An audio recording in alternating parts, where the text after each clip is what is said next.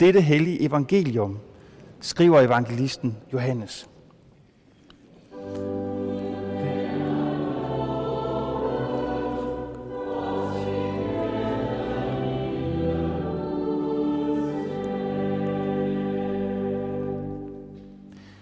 Da de havde spist, siger Jesus til Simon Peter, Simon, Johannes' søn, elsker du mig mere end de andre?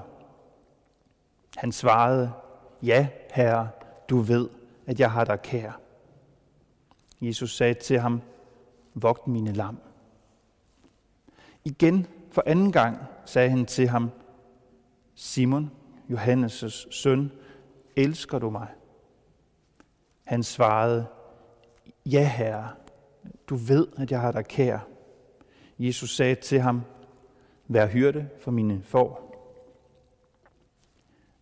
Jesus sagde til ham for tredje gang, Simon, Johannes' søn, har du mig kær?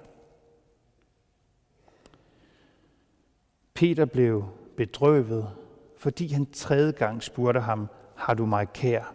Og han svarede ham, Herre, du ved alt. Du ved, at jeg har dig kær. Jesus sagde til ham, vogt mine får. Sandelig, sandelig siger jeg dig, da du var ung, bandt du selv op om dig og gik, hvorhen du ville. Men når du bliver gammel, skal du strække dine arme ud, og en anden skal binde op om dig og føre dig hen, hvor du ikke vil. Med de ord betegnede han den død, Peter skulle herliggøre Gud med. Og da han havde sagt det, sagde han til ham, følg mig. Amen.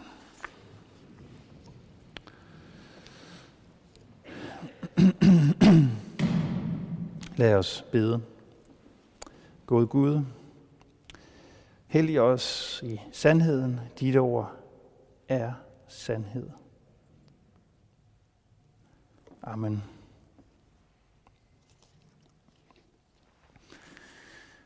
Den tekst, vi læser her i dag, evangelieteksten her, den burde slå benene væk under os egentlig, så vi slet ikke kunne stå oprejst og læse den.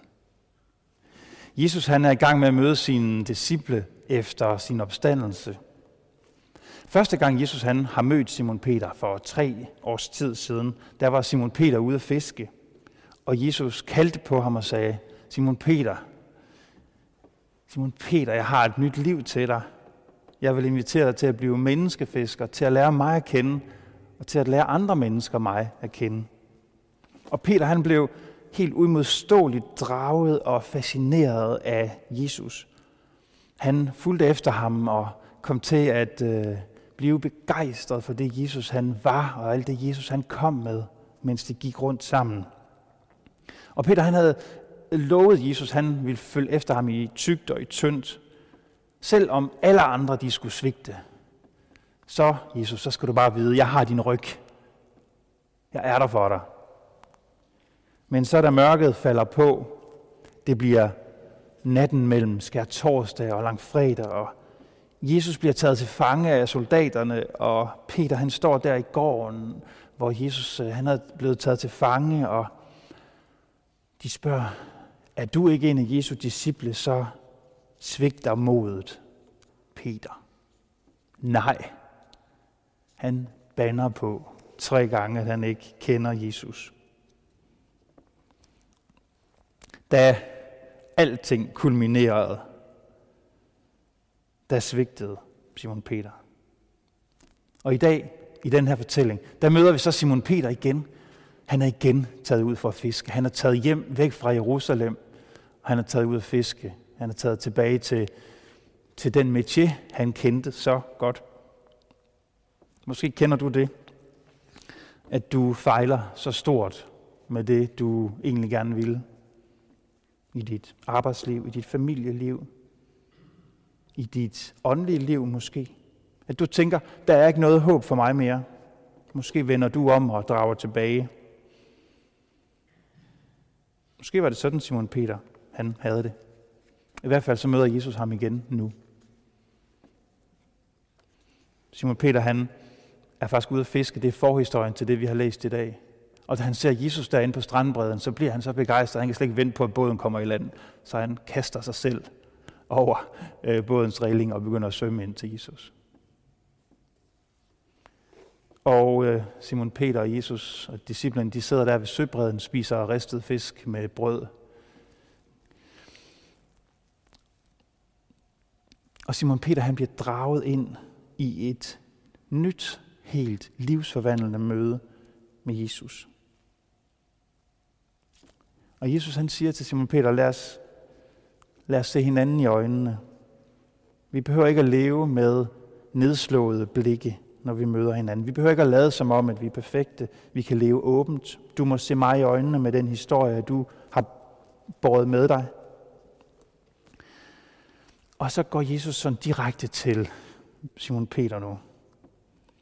Og det fascinerer mig, at på den her morgen, efter alt det Jesus har været igennem, både alene og med Simon Peter og med sine disciple, at det så er det her spørgsmål, Jesus han stiller.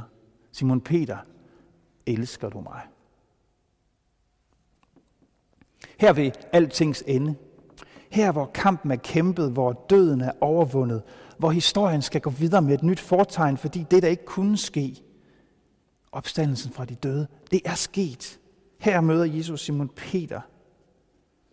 Og her, hvor, hvor alt er sagt og gjort på en eller anden måde, så er der primært én ting, Jesus gerne vil vide. Og jeg forestiller mig, det ved jeg jo ikke, jeg forestiller mig, at Jesus stemme måske har skælvet en anelse her. At Jesus stemme har været bævende, måske. Fordi Peters svar, det afgør helt utrolig meget for, om det Jesus han kom for at gøre, om det var lykkedes. Nu, Peter, nu hvor du har set, hvad det var for en slags konge, jeg ville være, nu hvor jeg har sagt og gjort alt det, jeg kom for at sige og gøre, nu hvor du har set mig blive salvet af en kvinde og taget til fange af soldater, nu hvor du har set mig afvise at bruge min guddomsmagt på at tilkalde himlens legioner af engle, da jeg hang på korset, og de sagde, lad ham dog frelse sig selv, så vi kan se, at han er Guds søn. Nu hvor du har set mig afvise at bevise mig selv, nu hvor du har set mig blive forladt og svigtet af mine nærmeste og dø i smerte og dyb, dyb ensomhed. Nu, Simon Peter, elsker du mig? Elsker du mig? Elsker du mig? Og, og, og Peter bliver ked af det, fordi han tre gange spørger, om han elsker ham. Jeg tror ikke, Jesus han ønskede at gøre Peter ked af det. Jeg tror, at Jesus ønskede, at Peter skulle forstå og forstå det, så han aldrig, aldrig nogensinde skulle glemme det igen. At Jesus ikke var kommet for at bevise sin eksistens eller bevise sin magt over for os. Han var kommet for at vinde vores hjerter. Og det er Gud stadigvæk i gang med. Han er i gang med at vinde vores hjerter, ikke for at bevise sin eksistens. Jesus han afviste det uimodsigelige og det uimodståelige. Og det gør han stadigvæk for vores skyld. Gud har langt større planer med os, for os, end at demonstrere sin magt og sin eksistens for os. Han ønsker at vinde vores hjerter, så vi begynder at elske ham. Og Jesus han spørger Simon Peter her, har du taget imod mig? Har du lukket mig ind i dit hjerte? Så jeg modstod fristelsen til at påtvinge dig min magt. Jeg modstod fristelsen til at trumle dig ned med min himmelske herlighed. For den aflagde jeg, da jeg kom til jorden, og jeg trådte frem som menneske. Og der var ikke nogen, der så den, da jeg red ind i Jerusalem på det æsel. Hvad siger du nu? Er det lykkedes, Simon Peter? Har jeg vundet dit hjerte? Der er en morsom film, der hedder Bruce den Almægtige. Det er en komedie. Vi følger en mand der får overdraget Guds magt for en tid. Og øh, Bruce, som man hedder, han har problemer med kvinden i sit liv. Det kan jo ske, at man har det. Og han bruger hele sin magt, al den magt, han har fået overdraget til at forsøge at imponere hende. Han trækker månen ned fra himlen for at øh, lave sådan lidt god romantisk stemning. Han kan give hende større bryster, hvilket han ikke undlader at benytte sig af. Men der er én ting, Bruce han ikke kan, som han finder ud af. Han kan ikke tvinge kvinden i sit liv til at elske ham, selvom han har fået overdraget Guds magt. Og der er en scene i filmen, som er helt vidunderlig, hvor han står, prøv, hvor han står som en, en tryllekunstner. Han prøver at få hende til at elske ham. Han har opført sig rigtig dårligt over for hende, og hun er selvfølgelig på vej væk fra ham. Og han står sådan med hænderne. Love me, siger han. Elsk mig. Elsk mig, så han prøver at at tvinge hende til at elske ham. Men hun kigger bare på ham. Er du idiot, eller hvad? Og så vender hun sig om og går væk. Og der er en dyb, dyb pointe i den film, at den netop viser os det, som Gud ikke kan. Den magt, Gud ikke har ønsket at have, nemlig magten over vores hjerter. Hvad nu, hvis Simon Peter havde sagt nej? Nej, Jesus. Du, du var ikke den, jeg troede, du ville være. Jeg ville hellere have haft en anden slags konge, og nu går jeg ud og finder en anden. Der er en magt, Jesus aldrig har ønsket at have, og det er magten til at befale over vores hjerter. Han ønsker, at vi skal være frie. Frie til at elske ham og til at elske hinanden. Og det er som om, når jeg læser den her tekst, jeg har læst den utrolig mange gange, det er en særlig tekst i mit eget liv. Det er som om hele evangeliets store historie står og diger lige nu. Lige nu hvis spørgsmålet, elsker du mig? Der er alt på en eller anden måde på spil. Jesus han er egentlig ikke så optaget af og sige, Simon Peter, anerkender du nu, at jeg er opstået fra, fra de døde? Kan du se, at jeg havde ret? Kan du se, at jeg var stærkere end døden? Nej, nej. Elsker du mig? Ingenting vil være nemmere for Gud end at bevise sin eksistens. Og den dag skal nok komme. Den dag, hvor han gør det, der er det historiens ende når Gud kommer for at dømme levende og døde, og Kristus vil komme i al sin magt og herlighed, og hver tunge skal bekende, velkommen til at bekende, at Jesus er Herre, og han sætter sig på tronen for at holde dom over verden. Den dag skal nok komme. Men, men, men Jesus er gået i gang med at vinde vores hjerter. Derfor kom Jesus som et sårbart barn i en krybbe. Derfor blev Jesus igen og igen sårbar i mødet mellem mennesker. Lod sig tage til fange. Han gjorde sig så sårbar, at han overgav sig til døden. Og nu som opstået gør han sig måske mere sårbar end nogensinde.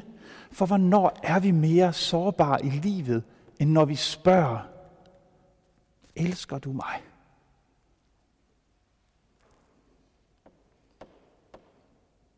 når vi våger at stille det spørgsmål til hende, vi håber vil tilbringe resten af sit liv sammen med os. Elsker du mig? Vil du gifte dig med mig? Har jeg vundet dit hjerte? Eller når venskaber bliver sat på spidsen, og vi våger at spørge, er vi venner? Har jeg vundet dit hjerte? Har, har du mig kær? Kan du elske mig også selv, når du har set, at jeg ikke altid er den bedste udgave af mig selv?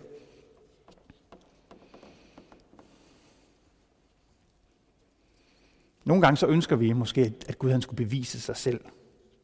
Og nogle gange beder vi ham måske om det. Men vi bør takke Gud af hele vores hjerte, fordi han ikke gør, som vi siger. At han ikke ville bevise sig selv. For i det øjeblik, der ville det være umuligt for os at elske Gud. Det var jo derfor, at djævlen faktisk fristede Jesus til at bevise sig selv.